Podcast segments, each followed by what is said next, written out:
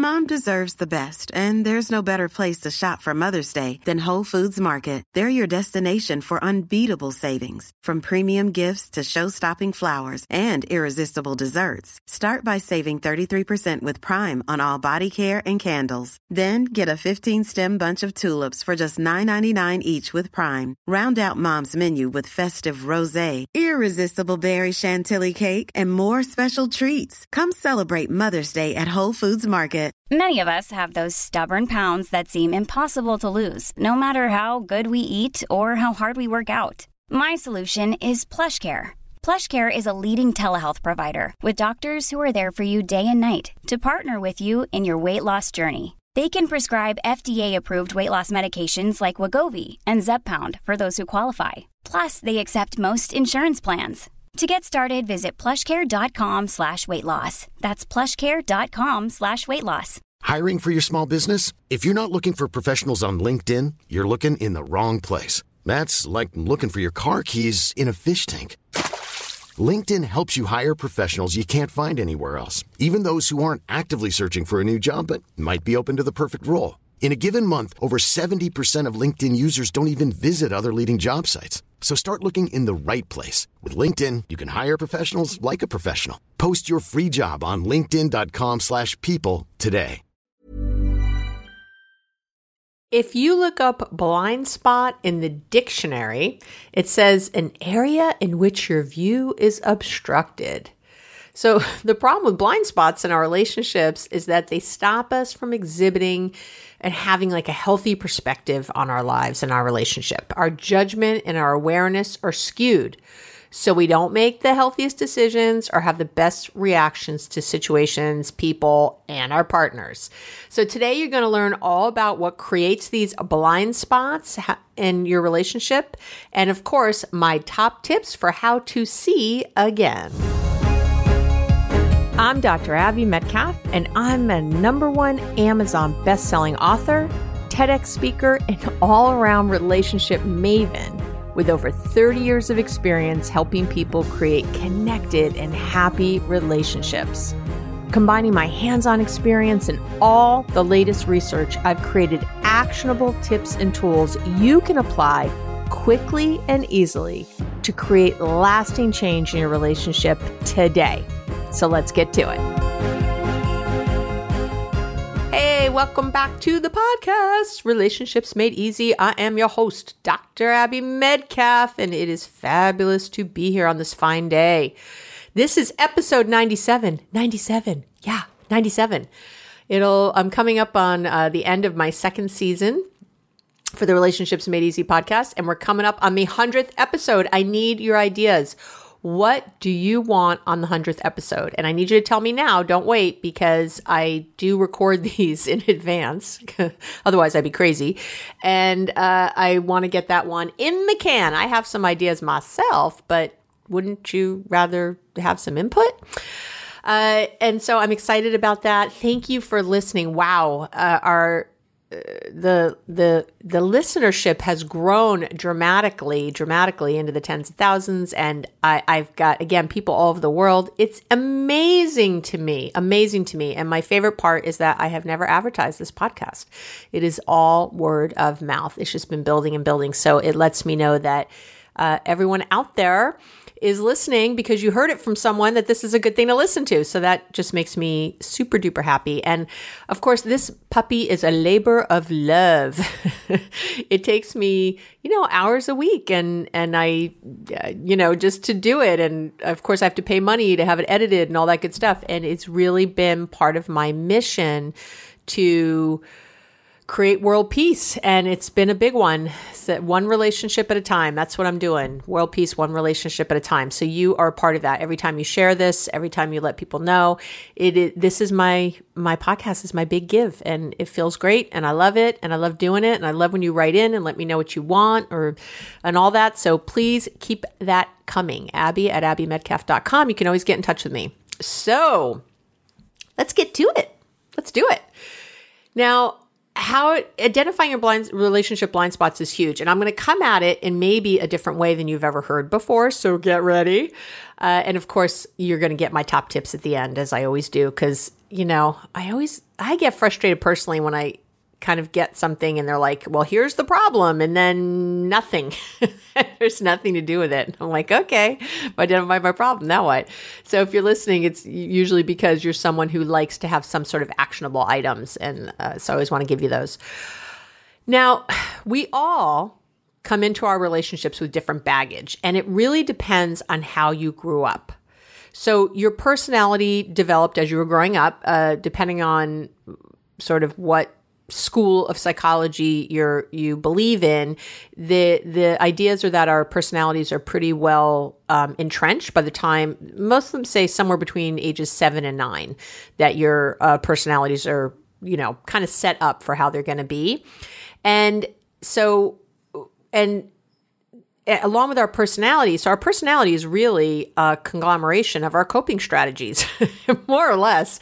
I mean, that's what it is. It's that's what comes together. It's what forms your personality. Really, is the way that you, uh, you know, have mentally constructed the world and how you're going to be in it, and of course, how you show up in the world is your, you know, so some people's personalities are very carefree and easygoing. Some are very argumentative. Some are very, right? You, you know this. And really, when you think about it, all those things are coping strategies. And so uh, I personally, um, I've talked about this a little bit, but I'm the youngest in my family. And I came into, you know, a family system that was a, a, little intense with my older siblings. And I'm a lot younger than them, which I like to remind them of often. And uh, what my place in the world was to be very easygoing and the happy baby and the happy kid and the whatever. How did I know this as an infant? I, you know, that's a whole other story, but I did apparently right out of the womb there. And so, uh, and that's always been my way. And really, that's a personality that was developed to not be a burden, not be a problem, be the happy, easygoing one, have lots of energy, whatever that is.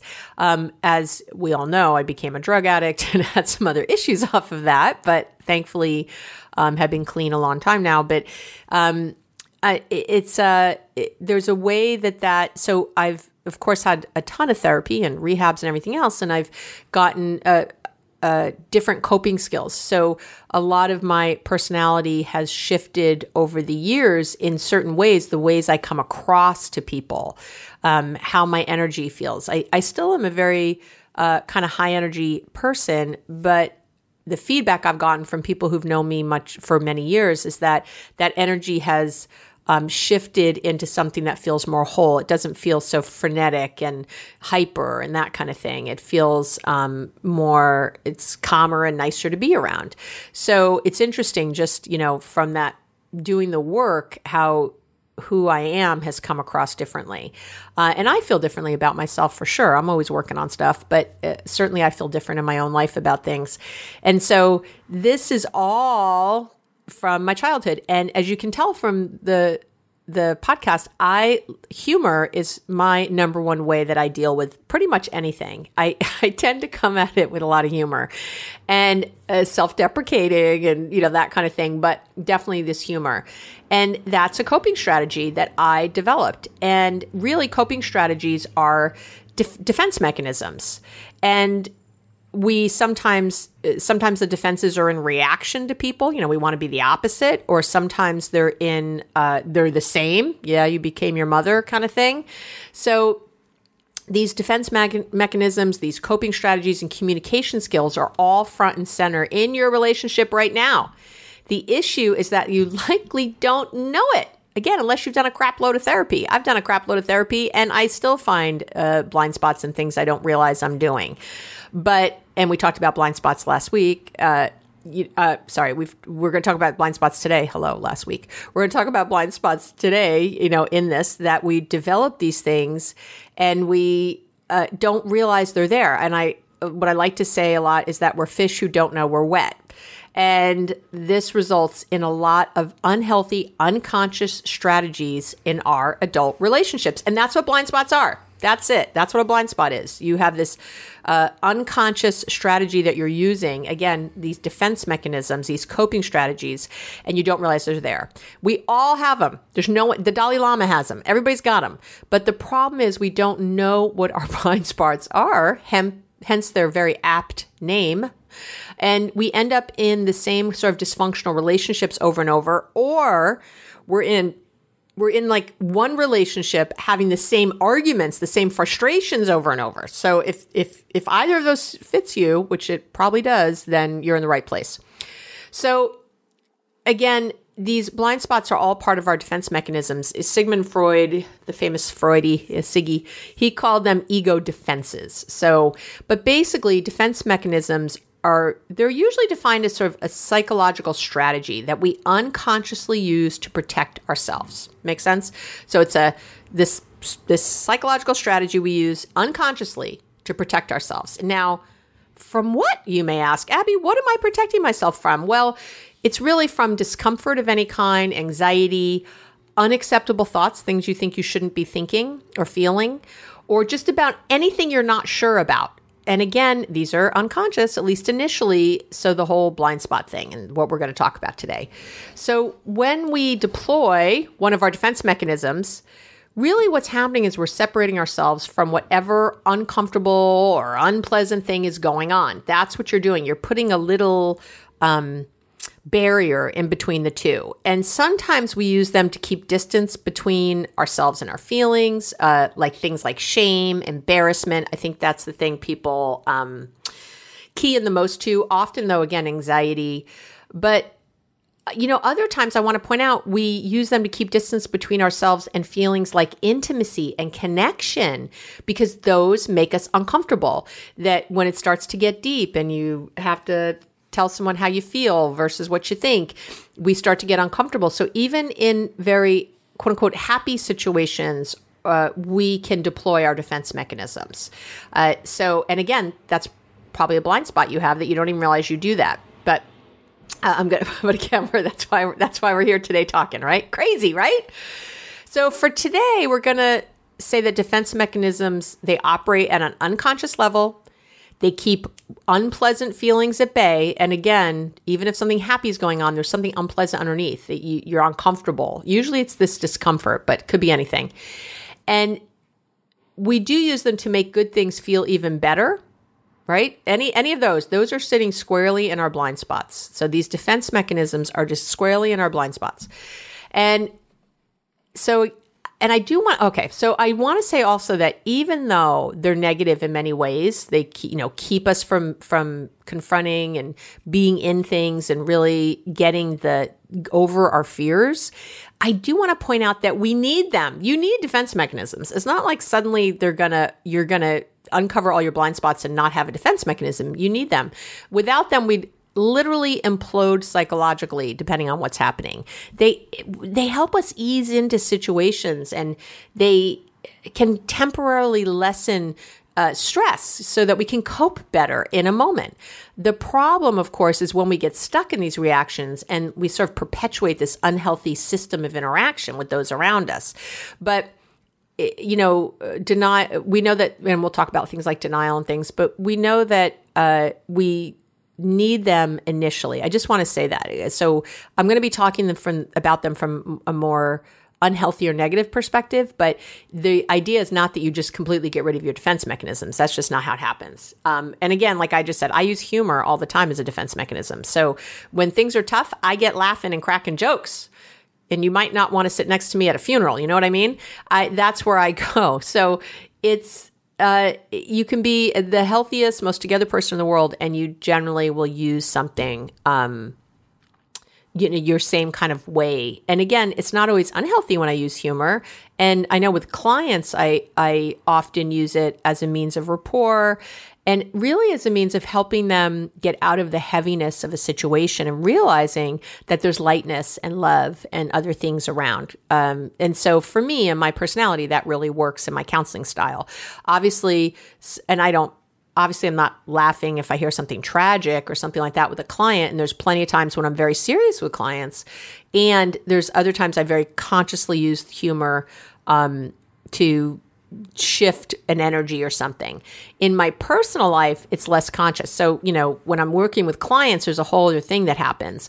But when I'm in my personal life, I know I've used humor and not realized it. Again, that's where it's way more unconscious than usual. So, the bottom line, even with all my years of therapy and rehab, I, you know, again, I still need an outlet. I still do this stuff.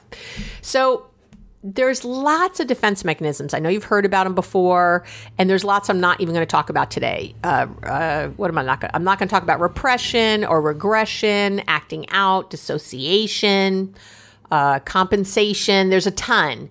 I'm not. I'm going to go with the ones I'm going to cover, and I'm going to do like seven of them of the most common ones I see in my practice because these are likely the ones you're using that are in that damn blind spot. So hurting your relationship without you realizing it. So I'm going to go kind of with these top ones. So the first one I sort of already mentioned is denial. Denial is likely the one you've heard the most about.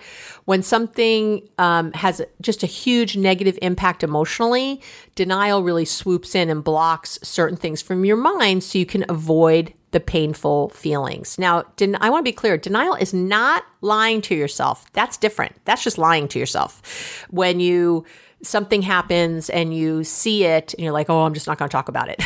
That's very different. Um, if you're in denial about something, you actually don't think whatever's happening is true, no matter how clear the evidence is. And the strongest case I've ever had of this was many years ago when I was uh, starting out in counseling. I worked in hospitals. Also, you know, you do rotations in different areas and you know different things. And um, I was at uh, a uh, hundred years ago. I was at St. Luke's Roosevelt Hospital in New York City, and um, I a woman. Uh, I was asked to meet with a woman who uh, was there. She literally she had come in very sick and uh, she was actually she ended up dying uh, about a week later. That's she was so sick. And she had breast cancer and literally it looked like she had three breasts. She had a lump that was so enormous. She had these huge uh, tumors in her breast area that were uh, enormous uh, enormous. The doctors i spoke to said they they'd never seen anything like it. And she was in huge denial because she was a single mom. She had three young kids. She was working her butt off and, uh, you know, not a lot of money. And she just, I, I mean, literally, you know, it's so hard to think, but to her, she couldn't have cancer. She couldn't have it. She couldn't get sick. She couldn't take time off of work. She couldn't be away from her children. So she literally just kept going until she died. And I don't think it's a coincidence that, and I spoke a lot to my supervisor at the time uh, there, uh, a psychiatrist who had who's amazing anyway, um, who said, you know, he thinks that's. I said, wow, and then she died a week later. He said, I think that's why she died. You know, we broke through the denial, and then it all became very real, and then she literally like gave up and and that's sort of what happened. It's really it's interesting and who knows really but so she wasn't lying to herself. She didn't think oh i have cancer and i'm going to ignore it. Some part of her brain again unconsciously knew that but it wasn't in her conscious state of being. She was shocked when they said she had cancer and actually had fought it tooth and nail. She said, No, I don't. That's impossible. I just, you know, I don't. And she really was just in denial about this lump and what was happening. It was unbelievable. And uh, way back in those days, breast cancer was much more of a death sentence anyway, but, you know, especially with how far along she was. So, just to give you an idea, so no matter how clear the proof is, again, it's not sort of lying to yourself. And I see this a lot when people are first getting together. You might have done this. Someone will have lots of evidence that a person isn't right for them that a person's cheating or whatever, but they seem to just ignore it no matter how clear the quote unquote proof is. Um, my kids and I have gotten into, uh, I shouldn't say my kids, Max doesn't like it as much, but uh, McCartney and I try to watch like 90 Day Fiance. I know, I know. It's, it's kind of horrifying, but, and there, there's this guy on there, and I don't really know all the names. I have to admit, I'm not that into it, but basically had some woman in the Ukraine, and you know, um, it, it's when you hear him talk. There was a couple guys on here like that who had these girlfriends who were in other countries that they felt like they wanted to ask to marry them. They were sending them thousands of dollars, um, all kinds of things, and I know the one person was with this woman for like seven years and had never met her and didn't have her phone number and could only talk to her through one of those sites. And, you know, had they had like six times when they were supposed to meet and they didn't. And and actually on the one show they finally did meet, but um, this other guy they didn't and anyway you're you're listening and these men are convinced that these women are not playing them that that they are in love and this is great. They're given evidence like that they're still on the sites dating other people and they say they're wrong. I mean it's they are in complete denial complete denial. So they're not lying to themselves and they're just offended and horrified when anyone brings them anything different. I've actually seen the producers on the show say are you sure? Like literally they're the ones sort of you know who you think just want the ratings but they just feel horrible with these these men. Um, and there's women too don't get me wrong who do this also but there's just this incredible denial. You start to think one thing and no matter what evidence is presented to you you just decide it's not true. So uh, it also comes up with um, couples around money and spending. You know i've asked uh, this happened this wasn't that long ago even. I do uh, financial just, you know, getting together finances with couples because a lot of couples fight about money. And so uh, often I'll say, okay, why don't you put together a budget and do that kind of thing. And I, it wasn't that long ago, I had a couple and they said, um, I said, "Oh, how'd the budget do? You know, what where's that at?" And they said, "You know, we tried to do it, but the money doesn't work. You know, we don't have enough money when you look at the budget, but we always pay our bills. Everything always gets paid every month. So, you know, I don't know how it works, but it just does. So we're not we're not going to do the budget. It doesn't work." I was like, "What?" what are you talking about? And of course, they have credit card debt and other problems, and they're, you know, often borrowing from their parents and stuff. Like they don't. Of course, it doesn't work. If the money doesn't work on paper, of course, it's not going to work any other way. It's not. It's not magic. But again, there's like this denial around it, and uh, yeah, and they're not horrible people or anything. It's just, and I've had so many couples do this over the years, and just people do it over the years. Um, I've done it before. Um, for God's sakes, you know, we've all, I think, gotten in that place where there's this denial around money. Um, so but again it's it's denial. You're not lying to yourself. You just literally just kind of whoop it's not even here. Um, projection is another one i see. So that's again a blind spot. If you have denial you don't realize you have it. And so i would say to you that when people are giving you feedback and you just think they're crazy that you want to listen as if you're wrong. Like what what if you listened as if you're wrong? So you can sort of open up that kind of channel in your brain. It would really, really help uh, help break through the denial. Um, projection is the second one. This is when you're feeling something about someone that makes you uncomfortable or look bad. So you tell yourself instead that they're feeling it about you. Um, you know, I love my mother-in-law. She's the one who doesn't like me. Uh, um, my mother, my mother-in-law was amazing. Uh, but anyway, uh, Ever catch yourself eating the same flavorless dinner three days in a row? Dreaming of something better? Well, HelloFresh is your guilt-free dream come true, baby. It's me, Keke Palmer. Let's wake up those taste buds with hot, juicy pecan-crusted chicken or garlic butter shrimp scampi. Mm. Hello Fresh. Stop dreaming of all the delicious possibilities and dig in at HelloFresh.com. Let's get this dinner party started.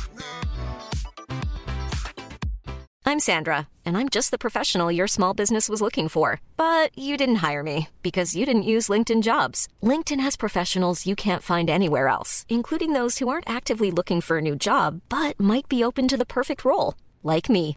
In a given month, over 70% of LinkedIn users don't visit other leading job sites. So if you're not looking on LinkedIn, you'll miss out on great candidates like Sandra. Start hiring professionals like a professional. Post your free job on linkedin.com slash people today.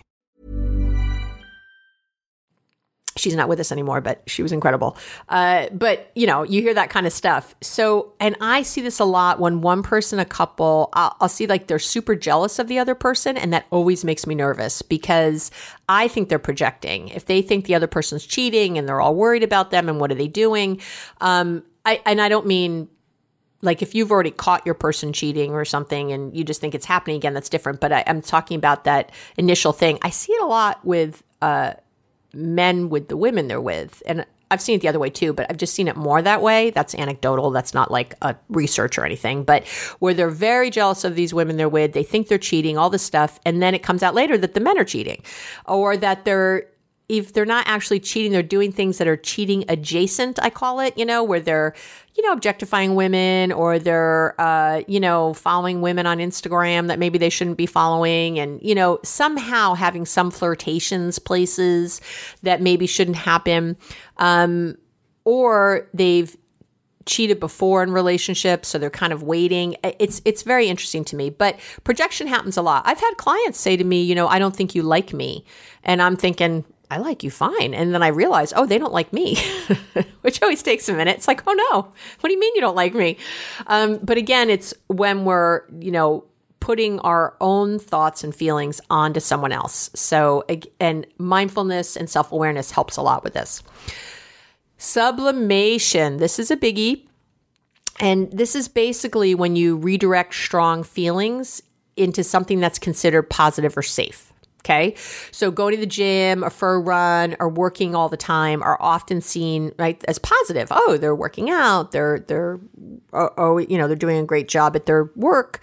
But, and so in and of himself, of course, it's healthy to go for a run. It's healthy to, you know, it's great to be good at your job and have pride in it. But what happens is that people use it uh, to avoid.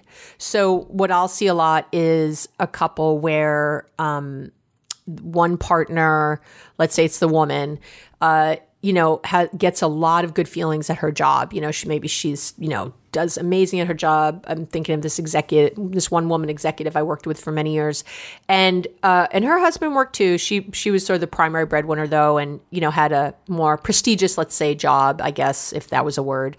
But anyway, but she felt like kind of a bad mom. She felt like she wasn't a great wife, and so she spent you know, of course, so when she was home, you know, everyone was clamoring for her attention and she was just feeling like she wasn't good enough. And her husband was, you know, kind of at her a little because she was missing things and he was left holding the bag. Um, and uh, so what happened though, she kept spending more and more time at work because that's where she would feel good. She was avoiding all this stuff at home and she was trying to get all the good feelings she got at work. Um, so that's when it gets in the way. Uh, you know, I've shared that um, my man loves working out and he totally uses it as a way of feeling good in the world. Um, and, you know, but he doesn't like it's not something where I don't feel like I see him or you know he's not around or anything like that. So, but I know I know um, I call them triathlon widows. You know, uh, like women who you know whose partners are doing they're not doing them and their partners are doing things like triathlon, so they're gone for you know eight hour bike rides on a Saturday, and they're maybe you're a golf widower. You know, maybe you're partner is your wife is playing golf all day on Saturdays and Sundays. You never see her. I, you know, there's just ways that you can take something that's healthy, that's a good thing, but it becomes too much and you're sort of sublimating, you're putting, you're redirecting uh, ener- too much energy into it and it's becoming a problem because you're using it to avoid other things. Oh, I don't have time for that. Oh, I have to go to work. I have to do this. Um, it could be music, could be arts, could be sports again, are all, I think, common places to redirect work. Um, again, it's great not to lash out at someone in a moment. Oh, I'm going to go for a run. You know, I don't want to lash out at you.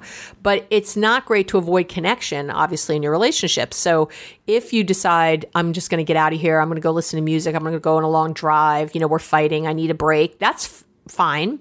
But it can't be that then you come back and just you know, it's done. Or like, oh, yeah, I'm just sorry. Okay, let's just move on. Let's brush it under the rug. You know, you got to get to the bottom of problems, right? So sublimation is definitely one I see a lot and one you need to work look out for. Um, and again, by making sure that you don't stay avoidant of whatever the thing is, you know, that you come back to it, even if you leave for a little bit, that you come back to it and you um, resolve it. Compartment, compartmentalizations, number four. And in my experience, this usually comes from some trauma in childhood or an avoidant attachment style. I'm not going to go into avoidant attachment styles. That's, I have a whole podcast on that. Um, you can, I'll link to that in the show notes for you though. So you can go listen to that if you want to read, you know, learn about attachment styles. But uh, and when I say trauma in childhood, you know, trauma is different for different people. I think people only think of like getting beaten or raped or sexual abuse or really horrifying things as trauma, but being neglected by a parent, being ignored, uh, verbally abused when you don't really see it as verbal abuse, you just think they were being strict. Um, there's lo- maybe a sibling. There's lots of ways to have trauma because it's who you are as a person and how your childhood, how you interacted with your childhood that sets up being feeling traumatized by it. Uh, having an alcoholic parent, again, they never beat you, nothing else, but it, it creates a feeling of unsafety in the house. Uh, having a parent that maybe lost their job a lot, growing up poor.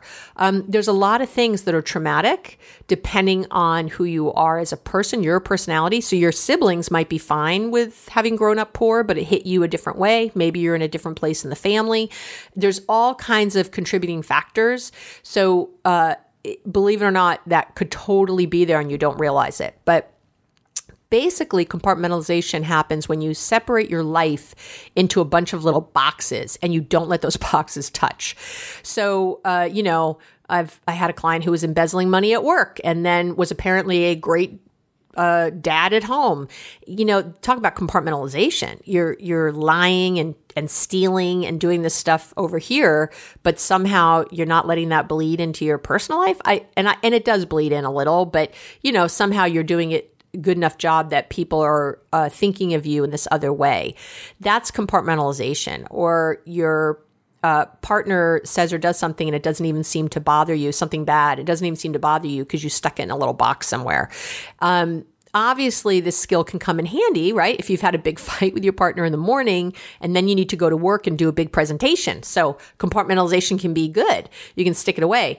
If you stood there, you know, crying in front of everyone, there'd be a big problem. So being able to compartmentalize is important to a degree, but when you do it all the time and with everything, you create distance between yourself and other people. And certainly even within your own psyche, you you don't get in touch with your feelings. And if you're not in touch with things, you can't be vulnerable. If you can't be vulnerable, it's harder to have intimate or close relationships or trust with another person.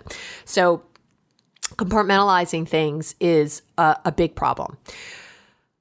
Uh, the other blind spot I see, the other defense mechanism, number five, is intellectualization. And this is when I see this one a lot, also, I have to tell you. Uh, I notice like I'll ask a client what they're feeling and they tell me what they're thinking. Um, uh, or it happens when you remove all the emotion from a situation and you focus you're focusing on the facts and the evidence uh, it's a lot of he said she said in conver- in arguments with couples or he he said he said or she said she said um, i find myself thinking i swear i'm in the room with two lawyers instead of a couple so it's great to be in action or, or think things through of course but you've got to feel the feelings too um, I had a client recently whose whose father died, and his mother was a mess, and he uh, and he immediately jumped into doing mode. And the problem is that he was so busy organizing, taking care of everyone, he didn't take care of himself. So he just was like, "I'm fine. It's okay. Yeah, of course I'm sad about you know my dad." It, he wasn't really sad, and so the he was so busy organizing and taking care of everyone else. He again, he didn't take care of himself, and he never grieved himself. And what and by the time I he came to to see me with his wife, she was just complaining that he was um, displacing right all these other feelings. He had suddenly become very rageful. He was blowing up at his employees, um, you know, a lot. Uh, he was, you know, very angry and snappy at home. It was showing up. All this was showing up because he hadn't really worked through the feelings.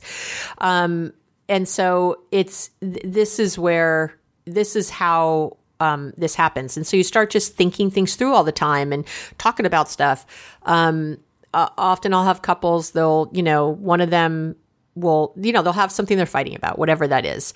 And they just immediately, well, you said you're going to do this, but you said you're going to do this. What about this? And really, what has to happen is I feel hurt and we know when it feels like you abandon me when you say you're going to do something and you don't it, i find it hard to trust you again with other things. And sometimes that partner will go back to intellectualizing and say well i did this i did this i did this you know of course you can trust me blah blah blah you know and they'll start to do that thing again and you have to again get to the feeling. So really i, I say a lot feelings aren't facts and facts aren't feelings right? You have to you have to come back to getting out of the facts of a situation and come to the feeling. And really, the answer to the intellectualizing is to keep dropping into feelings, keep dropping in, keep noticing them all the time as you're having a, a conversation so you can talk about those. Because the facts of a case, uh, are usually never going to get you where you want to go. It's you, you have to realize that what what's what's going on feeling wise. And it's happened a lot where I've had someone share their feelings with their partner and of course their partner doesn't really actively think they're hurting them. They don't want to hurt them. They'd kill someone else who hurt them. So that is what strikes the chord and gets people to change behavior. This idea that I'm hurting this person I love. I didn't realize your feelings were so hurt, the kind of thing. Um, so anyway, so that there you go. So, really focusing in that way is really going to help you. Okay, we're almost done. Number six is displacement. And this, so, because this kind of leads right in, which displacement is basically when you have a hard day at work and you come home and kick the dog. So, you've got a strong negative emotion and you direct it towards an object or person who doesn't, usually doesn't feel as threatening to you. So, uh, and this comes up when people feel helpless in a situation, and that helplessness turns into rage. I say a lot that rage is anger plus helplessness, and people end up trying to focus on the anger when they really should focus on the helplessness. because uh, people are more comfortable dealing trying to deal with anger than they are with this feeling of helplessness or hopelessness it just feels overwhelming so if you're noticing that you're really angry in one place, this, you know, a lot of folks do this. It's, again, you're too uncomfortable to really talk at work about something, or maybe you feel trapped at your job. Maybe you feel like your boss doesn't listen to you. But again, it's gonna, it, it's gonna squeeze out somewhere else. It's gonna, uh, you know, pollute another area of your life. So it's really important that you take care of whatever the initial thing is. And then the last one I want to talk about is rationalization, which I'm sure, again, another common one. When you rationalize, you're trying to logically justify, uh, you know, bad or unacceptable behavior with your own set of facts. So it's it's similar to denial, but a little different. And when you do this, you feel better about whatever choice you made. So you you've made some choice, you come up with your own set of facts and you think it's okay. Even if you know on another level that what you did wasn't right, uh, and you know, an extremely, I'd say an extremely dysfunctional use of rationalization would be when someone physically abuses their spouse or child, but tells themselves that, you know, they had it coming because they were being obnoxious. They, you know, they know if I get mad enough, I'm going to do that. So they shouldn't have done that. It's not my fault. You know, they blame. Um, uh, rationalization just comes up a lot with uh, people just wanting to do what they want to do, and so they come up with ideas of why and of why they can. And again, um, you really want to uh, hit that head on and again, when you're self aware, which I talk about all the time, when you have more self awareness and more mindfulness, you'll notice that feeling. You'll notice those thoughts of like, oh, this really isn't the right thing to do. Darn it, I'm going to have to do this other thing. you know, I'm going to have to do the right thing. Uh, but in, and it can be very close to intellectual intellectualization where you're, you know, trying to use your intellect to talk yourself through things. But really, here, you underneath, you know, it's not right what you're doing, but you're rationalizing it anyway. You're saying it is. Uh, and there's one last one, but I'm going to do a whole podcast separately on this ne- probably next week, which is passive aggressive behavior. That is a huge, um, that's a big blind spot a lot of people have. They don't realize they're doing it because they don't realize all the ways it shows up. And it's a big blind spot in that it's uh, common. It's so so common these days. So I'm going to talk about that separately. A lot, you know, a lot of you have written in about that. People have asked me about it, and I, I really believe it deserves its own day in the sun. So we'll talk about that what to do if your partner is passive aggressive in another, or if, you know, maybe someone at work is passive aggressive or anyone in your life is passive aggressive. Uh, that should apply to every single person listening right now because you have somebody in your life like that. But again, I'm going to sort of dedicate a whole one to that. So these are all these blind spots. You are doing uh, one of these defense mechanisms likely as your primary. Again, my primary defense mechanism is humor. You know, you might have one that I didn't mention here, but these are the primary ones I see a lot. Uh, and again, they're not all bad, but you really have to look about when you use them and why. And again, it's almost always to avoid. So you got to stop avoiding, right? You got to kind of hit things face on. So, what can you do about it? What are the things? I'm just going to give you my top three tips here for what to do. Um, And that is first is you have to be curious about yourself. You got to be curious. Ask those close to you for feedback. Ask for feedback. Maybe listen to this podcast together. Maybe you've already, maybe you're listening. We're at the end, but go back with your partner and say, what ones do you see me doing? which, you know, can you talk about your own, whatever. Have a conversation. Ask your partner, a sibling, parent, coworker, friend. Try to ask more than one person. I would say try to identify three people you trust to give you feedback. And if you don't have three, however many you have, you know, one or two, whoever it is. Hopefully there's somebody you trust to give you feedback. And again, always, you know, take it with a grain of salt, but really take notes, really think about it, really ask questions. And the biggie is going to be when you get the feedback, don't be defensive. Accept it as if it's true. Listen like you're wrong. You've got to do that there. Listen like you're wrong. And so, and the second thing is that once you have this feedback, be accountable to yourself. And you do this by checking in with your feelings often. Uh, all these defense mechanisms, all these blind spots are about avoidance. So often of again these feelings you're not aware of. That's really what you're avoiding is this discomfort, this anxiety, whatever it is. That's what's underneath. So it's time. It's really time to start getting in touch with those feelings and um, you know what I'll do? I will list in the show notes. There's a particular the uh, I think it's called the Hoffman Institute. They have a list of feelings that I love. Um, I think it's really thorough. Uh, it's such a good job, way better than I ever could have done. And so I will link to that in the show notes, so you can come on over to abbymedcalf.com forward slash podcast. This is. Um, uh, we're talking here about your blind spots. So, and you can download. Uh, I'll leave the link to Hoffman. Um, they're not paying me. I They're not sponsored. I just, you know, I love good things. Um, and I think this feeling list is, it's so great. And instead of having that thing with all the faces on it, that just feels so juvenile to me, this is a, a nice grown up list of feelings. And they even talk about where you might feel feelings in your body. They, it's a really good little list. And it's a wonderful thing you could print out and throw on your refrigerator um, or, you know, just have it somewhere in your phone or somewhere that you could see it often and refer to it so that you can really start to uh, identify feelings that are beyond, you know, pissed off, sad, or happy. You know, there, there's more. Um, and then the last piece really is I would say, I want you to ask your partner to let you know when they see a behavior. And I'm going to offer you here uh, an NLP technique. And again, you can come on over to the show notes and I will link to something I call the wake up word, which I've talked about. It's been a while since I talked about it, but it's basically a neurolinguistic, neurolinguistic programming or NLP technique that helps you in a moment you uh, stop a behavior. And so basically, you and your partner would come up with a word that you both agree on. That's sort of your wake up word. That's your, you know, the word you say. So, uh, and it's usually something that has a happy connotation. But when you notice your partner or when your partner notices you, it using one of the defense mechanisms, they would use the word, and it would it sort of snaps you back into the here and now. And then from there, you could be curious. You could ask for feedback about why they thought that or whatever. You know, you can come back to it. But again, these are unconscious things. We're these blind spots that we're trying to make conscious. We're trying to put into the light of day. So the only way to do that is to really ask. You know, get feedback. You know, ask to for people to notice when you're doing it and to tell you. You know, because it's you have to catch yourself doing it. Otherwise, it's very hard to shift. Again, that's why they're called blind spots. Again, they're aptly named.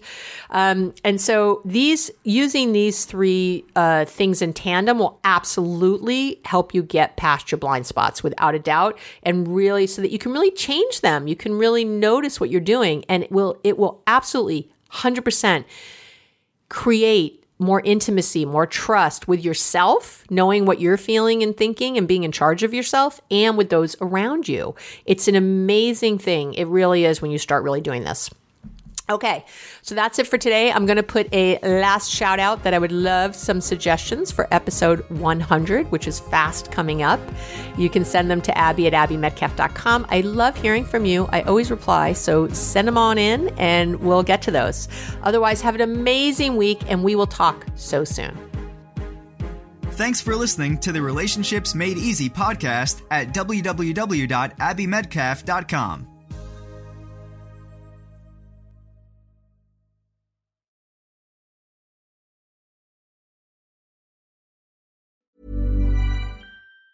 Mom deserves the best, and there's no better place to shop for Mother's Day than Whole Foods Market. They're your destination for unbeatable savings, from premium gifts to show-stopping flowers and irresistible desserts. Start by saving 33% with Prime on all body care and candles. Then get a 15-stem bunch of tulips for just $9.99 each with Prime. Round out Mom's menu with festive rosé, irresistible berry chantilly cake, and more special treats. Come celebrate Mother's Day at Whole Foods Market. Hold up. What was that? Boring. No flavor. That was as bad as those leftovers you ate all week. Keke Palmer here, and it's time to say hello to something fresh and guilt-free. Hello Fresh. Jazz up dinner with pecan-crusted chicken or garlic butter shrimp scampi. Now that's music to my mouth. Hello Fresh. Let's get this dinner party started. Discover all the delicious possibilities at hellofresh.com.